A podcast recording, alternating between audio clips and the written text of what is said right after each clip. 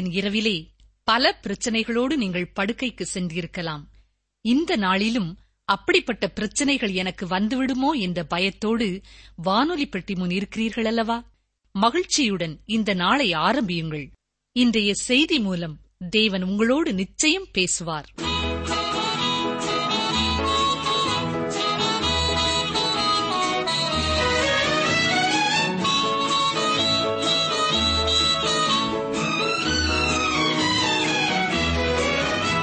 equivoco.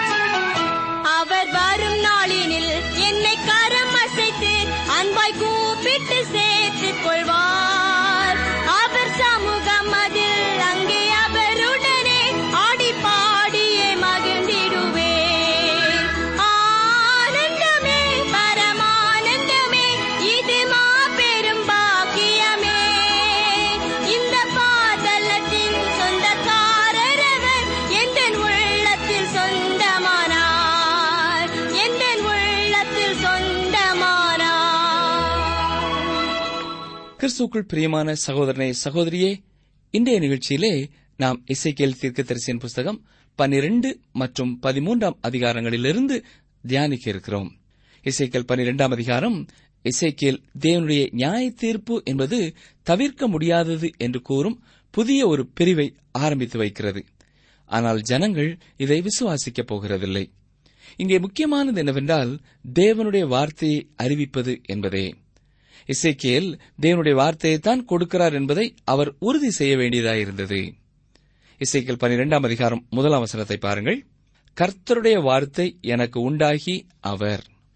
இந்த அதிகாரத்திலே ஐந்து இடங்களிலே இசைக்கேல் கர்த்தருடைய வார்த்தை எனக்கு உண்டாகி கர்த்தருடைய வார்த்தை எனக்கு உண்டாகி என்று சொல்கிறார் நான் தேவனுடைய வார்த்தையை தான் கொடுக்கிறேன் என்று அவர் கூற விரும்புகிறார் என்பதை நாம் இதிலிருந்து தெரிந்து கொள்ள முடிகிறது அவர் இந்த ஒரு காரியத்தை வலியுறுத்தி சொல்கிறார் இசைக்கியல் தேவனுடைய வார்த்தையை தவிர வேறு ஒன்றையும் மக்களுக்கு கொடுக்கவில்லை இப்பொழுது இரண்டாம் வசனத்தை பாருங்கள் இசைக்கியல் பனிரெண்டு இரண்டு மனுபுத்திரனே நீ கலக வீட்டாரின் நடுவிலே தங்கியிருக்கிறாய் காணும்படிக்கு அவர்களுக்கு கண்கள் இருந்தாலும் காணாமற் போகிறார்கள் கேட்கும்படிக்கு அவர்களுக்கு காதுகள் இருந்தாலும் கேளாமற் போகிறார்கள் அவர்கள் கலக வீட்டார் தேவன் இந்த ஜனங்களை குறித்து ஏற்கனவே இசைக்கியலுக்கு எச்சரித்திருந்த போதும் இப்பொழுது மீண்டும் இந்த காரியத்தை நினைவுபடுத்துகிறார் ஏனென்றால் இசைக்கியல் சோர்ந்து கூடாது என்பதற்காக தேவன் இவ்வாறு செய்கிறார் தேவன் இசைவேலரை குறித்து துவக்கத்திலேயே மோசை மூலமாக சொல்லுகிறதை உபாகமம் இருபத்து ஒன்பதாம் அதிகாரம் நான்கு அவசரத்திலே பார்க்கிறோம் அங்கே என்ன வாசிக்கிறோம் ஆகிலும் கர்த்தர் உங்களுக்கு உணரத்தக்க இருதயத்தையும் காணத்தக்க கண்களையும் கேட்கத்தக்க காதுகளையும் இந்நாள் வரைக்கும் கொடுக்கவில்லை இந்த ஜனங்கள் தங்கள் காதுகளையும் கண்களையும் அடைத்துக் கொண்டார்கள் மூடிக்கொண்டார்கள் இந்த ஒரு உண்மையை இசைக்கியல் தீர்க்கதரிசி மட்டும் உறுதி செய்யவில்லை ஏசாயா மற்றும் எரேமியா போன்ற தீர்க்கதரிசிகளும் இதை உறுதி செய்துள்ளார்கள் இதைத் தவிர அப்போஸ்தலர் நடவடிக்கையின் புஸ்தகத்திலேயும் இதை குறித்து நாம் வாசிக்கிறோம் பாருங்கள் அப்போ சிலர் இருபத்தி எட்டாம் அதிகாரம் இருபத்து ஆறு இருபத்தி ஏழாம் வசனங்கள் நீங்கள் காதார கேட்டும் உணராதிருப்பீர்கள் கண்ணார கண்டும் பாராதிருப்பீர்கள் இவர்கள் கண்களினால் காணாமலும் காதுகளினால் கேளாமலும் இருதயத்தினால் உணர்ந்து குணப்படாமலும் நான் இவர்களை ஆரோக்கியமாக்காமலும் இருக்கும்படிக்கு இந்த ஜனத்தின் இருதயம் கொளுத்திருக்கிறது காதுகளினால் மந்தமாய் கேட்டு தங்கள் கண்களை மூடிக்கொண்டார்கள் என்று இந்த ஜனத்தினிடத்தில் போய் சொல்லு என்பதை பரிசுத்த ஆவி ஏசாயா தீர்க்கதரிசியை கொண்டு நம்முடைய பிதாக்களுடனே நன்றாய் சொல்லியிருக்கிறார் என்று வாசிக்கிறோம் இந்த ஜனங்கள் தங்கள் காதுகளையும் கண்களையும் மூடிக்கொண்டார்கள் இந்த அநேகர் தங்களால் தேவனை விசுவாசிக்க இயலவில்லை என்று கூற நீங்கள் கேட்டிருக்கலாம் இது அறிவில் உள்ள பிரச்சனையால் அல்ல இது இருதயத்தில் உள்ள பிரச்சனை இவர்களுக்கு இருதயத்திலே தேவனை பின்பற்ற வேண்டும் என்று விருப்பமில்லை அவர்களுக்கு விசுவாசிக்க விருப்பமில்லை ஆகவே தேவனை பின்பற்ற மூளை அறிவு ஒரு தடை அல்ல என்று அறிகிறோம் விருப்பத்தினாலேயே இருக்கிறது இப்படிப்பட்டவர்களுக்கு தங்கள் பாவத்தை விட்டு வெளியே வந்து தேவனிடத்திலே திரும்ப விருப்பமில்லாதிருக்கும்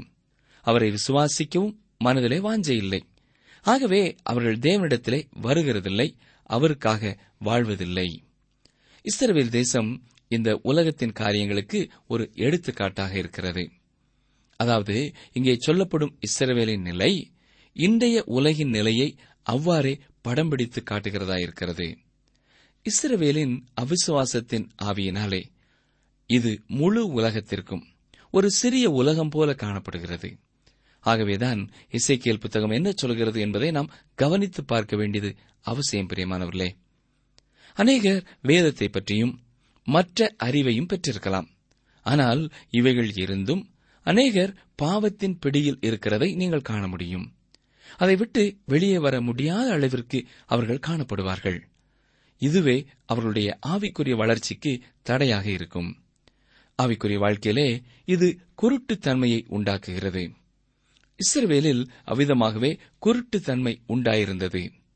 இன்றைய உலகிலே காணப்படுகின்ற குருட்டுத்தன்மையும் இதுதான் இஸ்ரேல் மக்களின் அவிசுவாசத்தை நிமித்தம் இசைக்கியல் அவர்களுக்கு ஓமையை கொடுக்கிறது மட்டுமல்ல அதை நடித்தும் காட்டினார் இசைக்கியல் ஒரு புத்திசாலியான மனிதர் அதே வேளையிலே நகைச்சுவை உணர்வு உள்ளவரும் கூட அவர் இந்த ஓமைகளுக்கு நடித்து காட்டும் பொழுது அவருடைய முகத்திலே புன்னகை பூத்திருக்க வேண்டும் மட்டுமல்ல மற்றவர்களுக்கும் நகைச்சுவை தோன்றுபடி செய்திருப்பார் அடுத்ததாக இசைக்கியல் பனிரெண்டாம் அதிகாரம் மூன்று முதல் ஆறு வரை உள்ள வேத பகுதியை பாருங்கள் வாசிக்கிறேன் இசைக்கியல் பன்னிரெண்டாம் அதிகாரம் மூன்றாம் வசனம் முதல் இப்போதும் மனுப்புத்திரனே நீ பரதேசம் போகும்படி பிரயாண சாமான்களை ஆயத்தப்படுத்தி பகற்காலத்திலே அவர்கள் கண்களுக்கு முன்பாக பிரயாணப்பட்டு உன் ஸ்தலத்தை விட்டு வேறே ஸ்தலத்துக்கு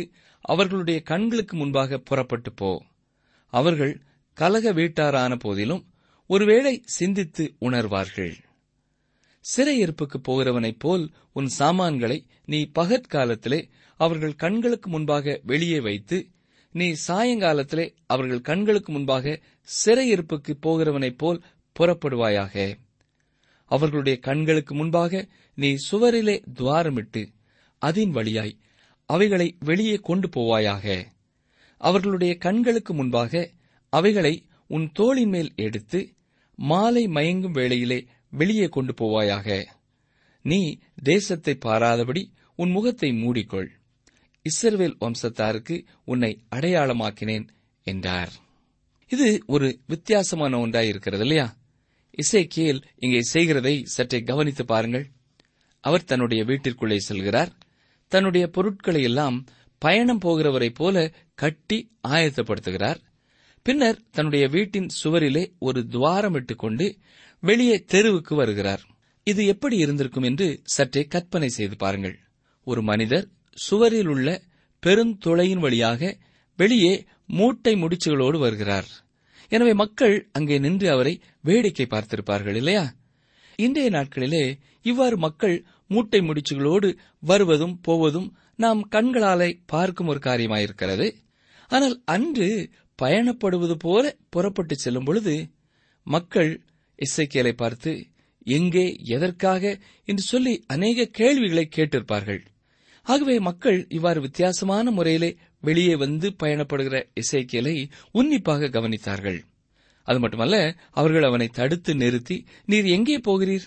இந்த காரியத்தின் விளக்கம் என்ன என்று கேட்டார்கள் இப்பொழுது இசைக்கியல் அவர்களுக்கு பதில் சொல்ல வேண்டும் பாருங்கள் இசைக்கியல் தரிசன புஸ்தகம் பன்னிரெண்டாம் அதிகாரம் எட்டாம் வசனம் முதல் வாசிக்கிறேன் விடியற் காலத்திலே கர்த்தருடைய வார்த்தை எனக்கு உண்டாகிய அவர் மனுபுத்திரனே கலக வீட்டாராகிய இஸ்ரேல் வம்சத்தார் உன்னை பார்த்து நீ செய்கிறது என்ன என்று உன்னை கேட்டார்கள் அல்லவா இது எருசலேமில் இருக்கிற அதிபதியின் மேலும் அதன் நடுவில் இருக்கிற இஸ்ரேல் வம்சத்தார் அனைவரின் மேலும் சுமரும் பாரம் என்று கர்த்தராகிய ஆண்டவர் உரைக்கிறார் என்று அவர்களிடத்தில் சொல்லு நீ அவர்களை நோக்கி நான் உங்களுக்கு அடையாளமாயிருக்கிறேன் நான் செய்வது எப்படியோ அப்படியே அவர்களுக்கும் செய்யப்படும் சிறைப்பட்டு பரதேசம் போவார்கள் அவர்கள் நடுவில் இருக்கிற அதிபதி மாலை மயங்கும் போது தோளின் மேல் சுமை சுமந்து புறப்படுவான் வெளியே சுமை கொண்டு போக சுவரிலே துவாரமிடுவார்கள் கண்ணினாலே அவன் தன் தேசத்தை காணாதபடி தன் முகத்தை மூடிக்கொள்வான் சிதேக்கியா எருசலேமின் அரியணையிலே அமர்ந்திருந்தான் அந்நாட்களிலே பொய் தீர்க்க தரிசிகள் சிறைப்பட்டவர்களிடம் இங்கே பாருங்கள் நேபுகாத் நேச்சார் எருசலேமை இரண்டு முறை முற்றுகையிட்டும் அதை அழிக்கவில்லை பார்த்தீர்களா அவன் தேவாலயத்தை எரித்தும் விடவில்லை ராஜாவை கொல்லவும் இல்லை ஆகவே நீங்கள் சீக்கிரத்திலே எருசலேமிற்கு திரும்புவீர்கள் கவலைப்பட தேவையில்லை என்று சொன்னார்கள் ஆனால் இசைக்கேல் நான் உங்களுக்கு ஒரு செய்தியை சொல்லப் போகிறேன் நான் இப்பொழுது செய்கிற இந்த காரியமே எருசலேமில் நடக்கப் போகிற காரியத்திற்கு ஓவியம் போல இருக்கிறது அங்கே எருசலேமில் இருக்கிற நம்முடைய ராஜா தான் தான் பெரிய புத்திசாலி என்று நினைக்கிறார்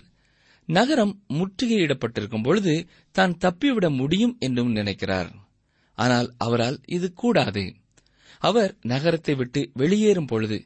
அவர் தேசத்தை கூட பார்க்க மாட்டார் என்றார் சிதைக்கியா ஏன் தேசத்தை காண மாட்டார் தெரியுமா இரண்டு ராஜாக்களின் புத்தகம் இருபத்தி ஐந்தாம் அதிகாரம் முதல் ஏழு வசனங்களை பாருங்கள் வாசிக்கிறேன் இரண்டு ராஜாக்கள் இருபத்தி ஐந்தாம் அதிகாரம் முதலாம் வசனம் முதல் அவன் ராஜ்யபாரம் பண்ணும் ஒன்பதாம் வருஷம் பத்தாம் மாதம் பத்தாம் தேதியிலே பாபிலோன் ராஜாவாகிய நேபுகாத் நேச்சாரும் அவனுடைய எல்லா ராணுவமும் எருசலேமுக்கு விரோதமாய் வந்து அதற்கு எதிரே பாளையம் இறங்கி சுற்றிலும் அதற்கு எதிராக கொத்தளங்களை கட்டினார்கள் அப்படியே சிதேக்கியா ராஜாவின் பதினோராம் வருஷம் மட்டும் நகரம் முற்றுகை போடப்பட்டிருந்தது நாலாம் மாதம் ஒன்பதாம் தேதியிலே பஞ்சம் நகரத்திலே அதிகரித்து தேசத்தின் ஜனத்திற்கு ஆகாரம் இல்லாமற் போயிற்று நகரத்தின் மதிலில் திறப்பு கண்டது அப்பொழுது கல்தேயர் நகரத்தைச் சூழ்ந்திருக்கையில் யுத்த மனுஷர் எல்லாரும் ராத்திரி காலத்தில் ராஜாவுடைய தோட்டத்தின் வழியாய் இரண்டு மதில்களுக்கு நடுவான வாசலால் தப்பி அவர்களும் ராஜாவுமாய் சமனான பூமியை நோக்கி ஓடிப்போனார்கள் கல்தேயரின் ராணுவத்தார் ராஜாவை பின்தொடர்ந்து எரிகோவின் சமனான பூமியில் அவனை பிடித்தார்கள் அப்பொழுது அவனுடைய ராணுவமெல்லாம் அவனை விட்டு சிதறிப் போயிற்று அவர்கள் ராஜாவை பிடித்து அவனை ரிப்லாவில் இருக்கிற பாபிலோன் ராஜாவினிடத்துக்கு கொண்டு போய் அவனை நியாயம் தீர்த்து சிதேக்கியாவின் குமாரரை அவன் கண்களுக்கு முன்பாக வெட்டி சிதேக்கியாவின் கண்களை குருடாக்கி அவனுக்கு இரண்டு வெண்கல விலங்குகளை போட்டு அவனை பாபிலோனுக்கு கொண்டு போனார்கள் நேபுகாத் நேச்சார் அவனுடைய கண்களை பிடுங்கிவிட்டான் சிதேக்கியா ஒரு வஞ்சகமான மோசமான அரசன் மட்டுமல்ல இவன் நேபுகாத் நேச்சாரோடு உள்ள தன்னுடைய உடன்படிக்கையை முறித்து கொண்டான் இஸ்ரேவேலின் அரியணையிலே இருந்த சிதேக்கியாவை விட இந்த பாபிலோனிய புறஜாதி மன்னன் நேபுகாத் நேச்சார் எவ்வளவோ நல்லவன் எனக்கு பிரியமான சகோதரனை சகோதரியே இன்றைய நாட்களிலே சபையை அதிகமாக பாதிக்க செய்வது நேர்மையற்ற கிறிஸ்தவர்களை விட வேறு யாரும் அதிகம் பாதிப்படைய செய்ய முடியாது குறிப்பாக வியாபார உலகத்திலே தவறான பெயரை எடுத்துக்கொண்டு தேவனுடைய ஊழியத்தை மும்முரமாக செய்கிற ஒரு சபை உறுப்பினரால் தேவனுடைய நாமம் அதிகமாகவே தூஷிக்கப்படுகிறது சிதேக்கியாவின் நிலை அவ்விதமே காணப்பட்டது சிதேக்கியா கூறிய தரிசனம் மக்களுக்கு கசப்பான மருந்து போல இருந்தது அதை அவர்களால் ஏற்றுக்கொள்ள இயலவில்லை ஏனென்றால் அப்பொழுது பொய் தீர்க்கதரிசிகள் நாம் எருசலேமிற்கு திரும்ப போவோம் என்று பொய்யான ஆறுதலான தீர்க்க தரிசனங்களை கூறிக்கொண்டிருந்தார்கள் இப்பொழுது இசைக்கேல் தீர்க்க தரிசன புஸ்தகம் பனிரெண்டாம் அதிகாரம் பதினேழாம் வசனம் முதல் பத்தொன்பதாம் வசனம் வரை பாருங்கள் பின்னும் கர்த்தருடைய வார்த்தை எனக்கு உண்டாகி அவர் மனுபுத்திரனே நீ உன் அப்பத்தை நடுக்கத்தோடே புசித்து உன் தண்ணீரை தத்தளிப்போடும் விசாரத்தோடும் குடித்து தேசத்திலுள்ள ஜனங்களை நோக்கி இஸ்ரவேல் தேசத்திலுள்ள எருசலேமின் குடிகளை குறித்து கர்த்தராகிய ஆண்டவர் சொல்லுகிறது என்னவென்றால் தங்கள் அப்பத்தை விசாரத்தோட புசித்து தங்கள் தண்ணீரை திகிலோடே குடிப்பார்கள் அவர்களுடைய தேசத்து குடிகளுடைய கொடுமைகளின் நிமித்தம் அதிலுள்ளதெல்லாம் அழிய அது பாழாகும் மக்களுடைய கவனத்தை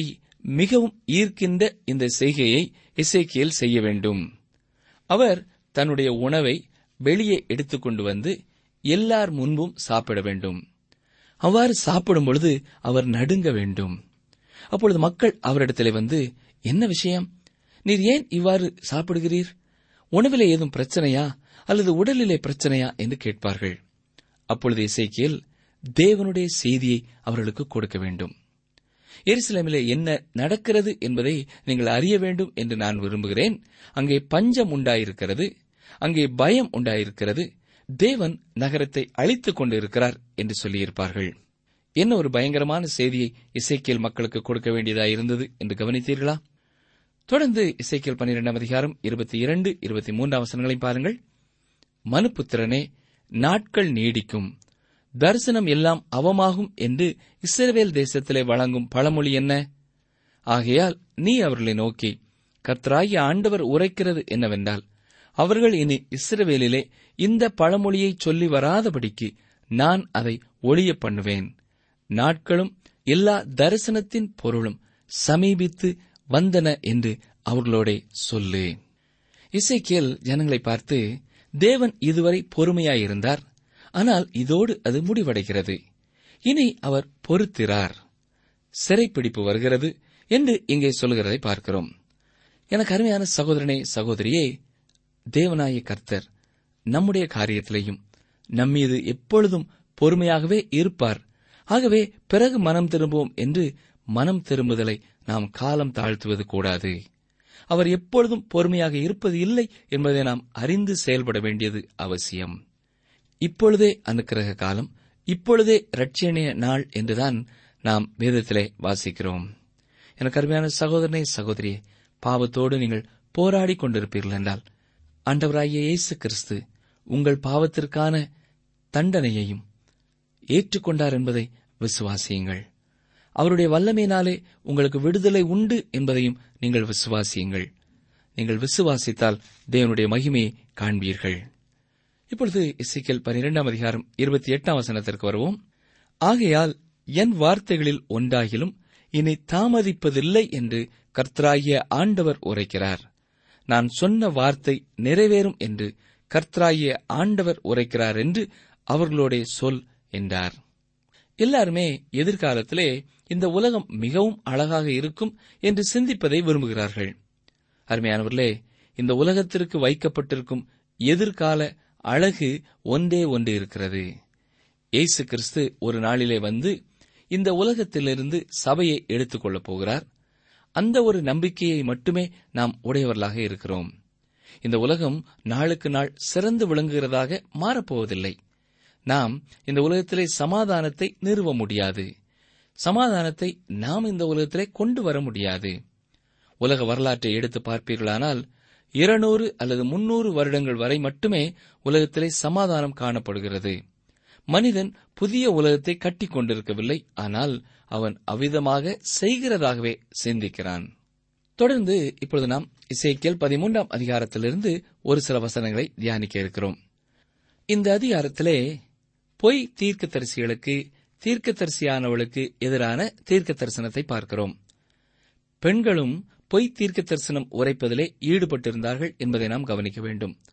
பெண்களால் உருவாக்கப்பட்ட தத்துவங்கள் அல்லது அமைப்புகள் இந்த உலகத்திலே எத்தனை அமைக்கப்பட்டன என்று எப்பொழுதாவது நீங்கள் கவனித்து பார்த்ததுண்டா அதிகம் இல்லை என்றே சொல்ல வேண்டும் இது இசைக்கியல் காலத்தில் மட்டுமல்ல நம்முடைய காலத்திலும் உள்ள நிலை அப்படிப்பட்டதே தொடர்ந்து இசைக்கியல் கொடுக்கும் கர்த்தருடைய வார்த்தையை கவனியுங்கள் இசைக்கியல் பதிமூன்றாம் அதிகாரம் முதல் மூன்று வசனங்கள் கர்த்தருடைய வார்த்தை எனக்கு உண்டாகி அவர் மனுபுத்திரனே தீர்க்க தரிசனம் சொல்லுகிற இஸ்ரவேலின் தீர்க்க தரிசிகளுக்கு விரோதமாக நீ தீர்க்க தரிசனம் உரைத்து தங்கள் இருதயங்களில் இருக்கிறதையே எடுத்து தீர்க்க தரிசனம் சொல்லுகிறவர்களோட நீ சொல்ல வேண்டியது என்னவென்றால் கர்த்தருடைய வார்த்தையை கேளுங்கள்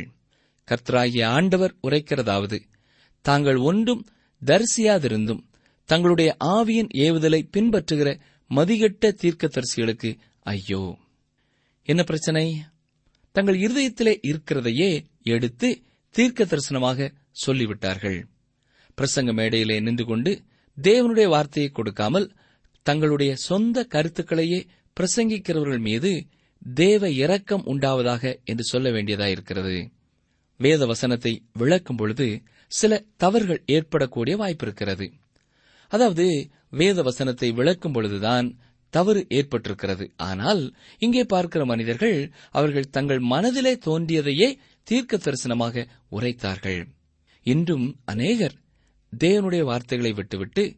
தங்கள் மனதிலே தோன்றுகிறவைகளையே பேசுகிறதை பிரசங்கிக்கிறதை நாம் பார்க்கிறோம் எவ்வாறு நண்பர்களை உருவாக்குவது நேர்மறையாக சிந்திப்பது எப்படி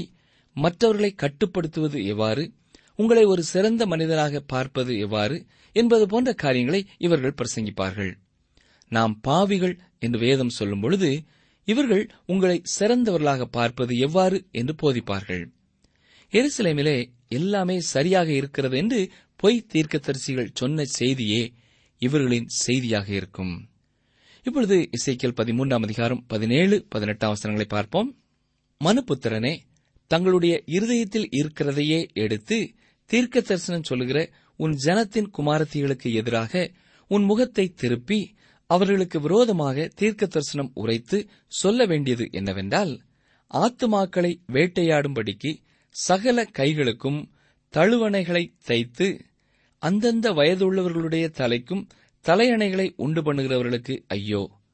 நீங்கள் என் ஜனத்தின் ஆத்துமாக்களை வேட்டையாடி அவைகளை உங்களுக்கு உயிரோடே காப்பாற்றுவீர்களோ இசைக்கல் தீர்க்கதரிசி இப்பொழுது பெண் தீர்க்கதரிசிகளை எதிர்க்க வேண்டும் தீர்க்க தரிசனம் சொல்லுகிற உன் ஜனத்தின் குமாரத்திகளுக்கு எதிராக உன் முகத்தை திருப்பி அவர்களுக்கு விரோதமாக தீர்க்க தரிசனம் உரைத்து என்று இங்கே வசனத்திலே வாசித்து பார்க்கிறோம் நாம் ஆதியாமம் பத்தாம் அதிகாரம் எட்டு ஒன்பதாம் வசனங்களை பார்ப்போம் என்றால் நிம்ரோத் என்பவன் கர்த்தருக்கு முன்பாக பலத்த வேட்டைக்காரனாய் இருந்தான் என்று வாசித்து பார்க்கிறோம் அதாவது அவன் ஆத்துமாக்களை வேட்டையாடுகிறவன் அதேபோல அந்த பொய் தீர்க்கதரிசிகளும் செய்தார்கள்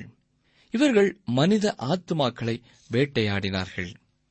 பெண்கள் இன்னும் அநேக காரியங்களிலே ஈடுபட்டார்கள் என்று வேதத்திலே பார்க்கிறோம் ரெண்டு பேதிரு இரண்டாம் அதிகாரம் முதலாம் வசனத்தில் என்ன பார்க்கிறோம் பேதர் சொல்கிறார் கள்ள தீர்க்க தரிசிகளும் ஜனங்களுக்குள்ளே இருந்தார்கள் அப்படியே உங்களுக்குள்ளும் கள்ள போதகர்கள் இருப்பார்கள் அவர்கள் கேட்டுக்கேதுவான வேத பொருட்டுகளை தந்திரமாய் நுழைய பண்ணி தங்களை கிரயத்துக்கு கொண்ட ஆண்டவரை மறுதளித்து தங்களுக்கு தீவிரமான அழிவை வருவித்துக் கொள்வார்கள் என்கிறார் இன்று அநேக பெண்கள் குறி சொல்வதிலும் ஆவிகள் உலகத்தோடு தொடர்பு கொள்வதிலும் மாந்தரீகம் செய்வதிலும் ஈடுபட்டிருப்பதை நீங்கள் கேள்விப்பட்டிருப்பீர்கள் ஒருவேளை பார்த்திருக்கவும் செய்வீர்கள் ஒரு காலத்திலே காணப்பட்ட இந்த செய்கைகள் இன்று செய்தித்தாட்களிலே விளம்பரம் செய்து நடக்கிறதா இருக்கிறது சகல கைகளுக்கும் தழுவணைகளை தைத்து அந்தந்த வயதுள்ளவர்களுடைய தலைக்கும் தலையணைகளை உண்டு பண்ணுகிறவர்களுக்கு ஐயோ என்று பதினெட்டாம் வசனத்திலே வாசித்தோம் இந்த பெண்மணிகள் செய்வதை பார்த்தீர்களா இவர்கள் கையில் போட்டுக்கொள்வதற்கு இந்த தழுவணைகளை தைத்து கொடுத்தார்கள் இதனால் நோய் வராதபடி காத்துக் கொள்ளலாம் என்றும் எந்த ஒரு காயமும் ஏற்படாமல் காத்துக் கொள்ளலாம் என்றும் இவர்கள் சொன்னார்கள் அடுத்ததாக அந்தந்த வயதுள்ளவர்களுடைய தலைக்கு ஏற்றபடி தலையணைகளை உண்டு பண்ணி கொடுத்தார்கள் என்று பார்க்கிறோம் இதை அவர்கள் ஜெபித்து கொடுத்திருப்பார்கள் இது உங்களை சுகமாக்க உதவும் என்று இவர்கள் சொன்னார்கள் அருமையானவர்களே இன்று நாம் ஆவிக்குரிய உலகத்திலே பார்க்கிற இப்படிப்பட்ட காரியங்கள் எல்லாம் புதிதல்ல அது அன்றைய நாட்களிலிருந்தே இருக்கிறது என்பதை இந்த வேத பகுதி நமக்கு காட்டுகிறது மனிதன் தோன்றிய காலத்திலிருந்தே இது காணப்படுகிறது என்று சொல்ல வேண்டும் இவைகளெல்லாம் கள்ள தீர்க்க தரிசிகள் கொண்டு வந்த காரியங்கள் என்பதை நாம் அறிய வேண்டும் இசைக்கியல் இவற்றையெல்லாம் எதிர்த்து கூறிய பொழுது கர்த்தருடைய வார்த்தையை கொண்டே சொன்னார் இசைக்கியல் தன் சொந்த வார்த்தைகளை கொண்டு அவர் சொல்லவில்லை எனக்கு அருமையான சகோதரனை சகோதரியே நீங்களும் நானும் கர்த்தருடைய வசனத்தை வாசிக்கிறோம் கர்த்தருடைய வார்த்தையை நாம் கேட்கிறோம் நாம் கர்த்தருடைய வார்த்தைக்கு செவி கொடுக்கிறோமா என்பதே முக்கியமானது அல்லது பொய் தீர்க்க தரிசிகளின் வஞ்சகமான வார்த்தைகளை கேட்டு அதன்படி செய்கிறவர்களாயிருக்கிறோமா சிந்தித்து பார்ப்போம் ஜெபம் செய்வோம் எங்களை நேசிக்கிற எங்கள் நல்ல கர்த்தாவே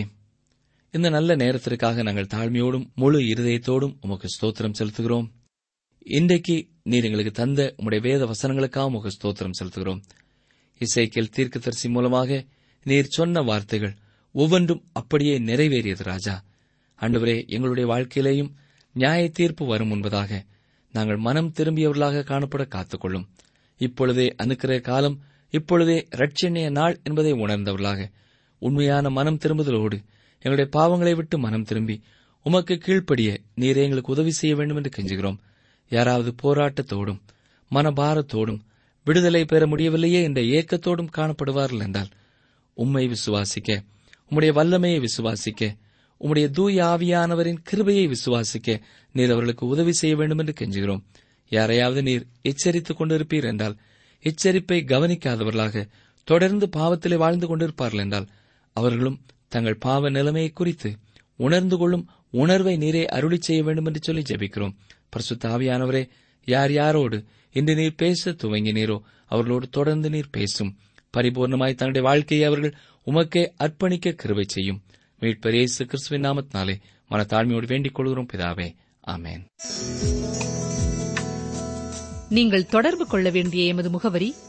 வேத ஆராய்ச்சி டி டபிள்யூ ஆர் தபால் பெட்டி எண் நூற்று முப்பத்தி நான்கு திருநெல்வேலி இரண்டு தமிழ்நாடு எங்கள் தொலைபேசி எண் தொன்னூற்று நான்கு நாற்பத்தி இரண்டு இருபத்தி ஐந்து இருபத்தி ஆறு இருபத்தி ஏழு மீண்டும் கூறுகிறோம் தொன்னூற்று நான்கு நாற்பத்தி இரண்டு இருபத்தி ஐந்து இருபத்தி ஆறு இருபத்தி ஏழு எங்கள் இமெயில் முகவரி Tamil DTP at radio eight eight two dot com உன் தேவனாயிருக்கிற கர்த்தராகிய நான் உன் வலது கையை பிடித்து பயப்படாதே நான் உனக்கு துணை நிற்கிறேன் என்று சொல்லுகிறேன் ஏசாயா நாற்பத்தி ஒன்று பதிமூன்று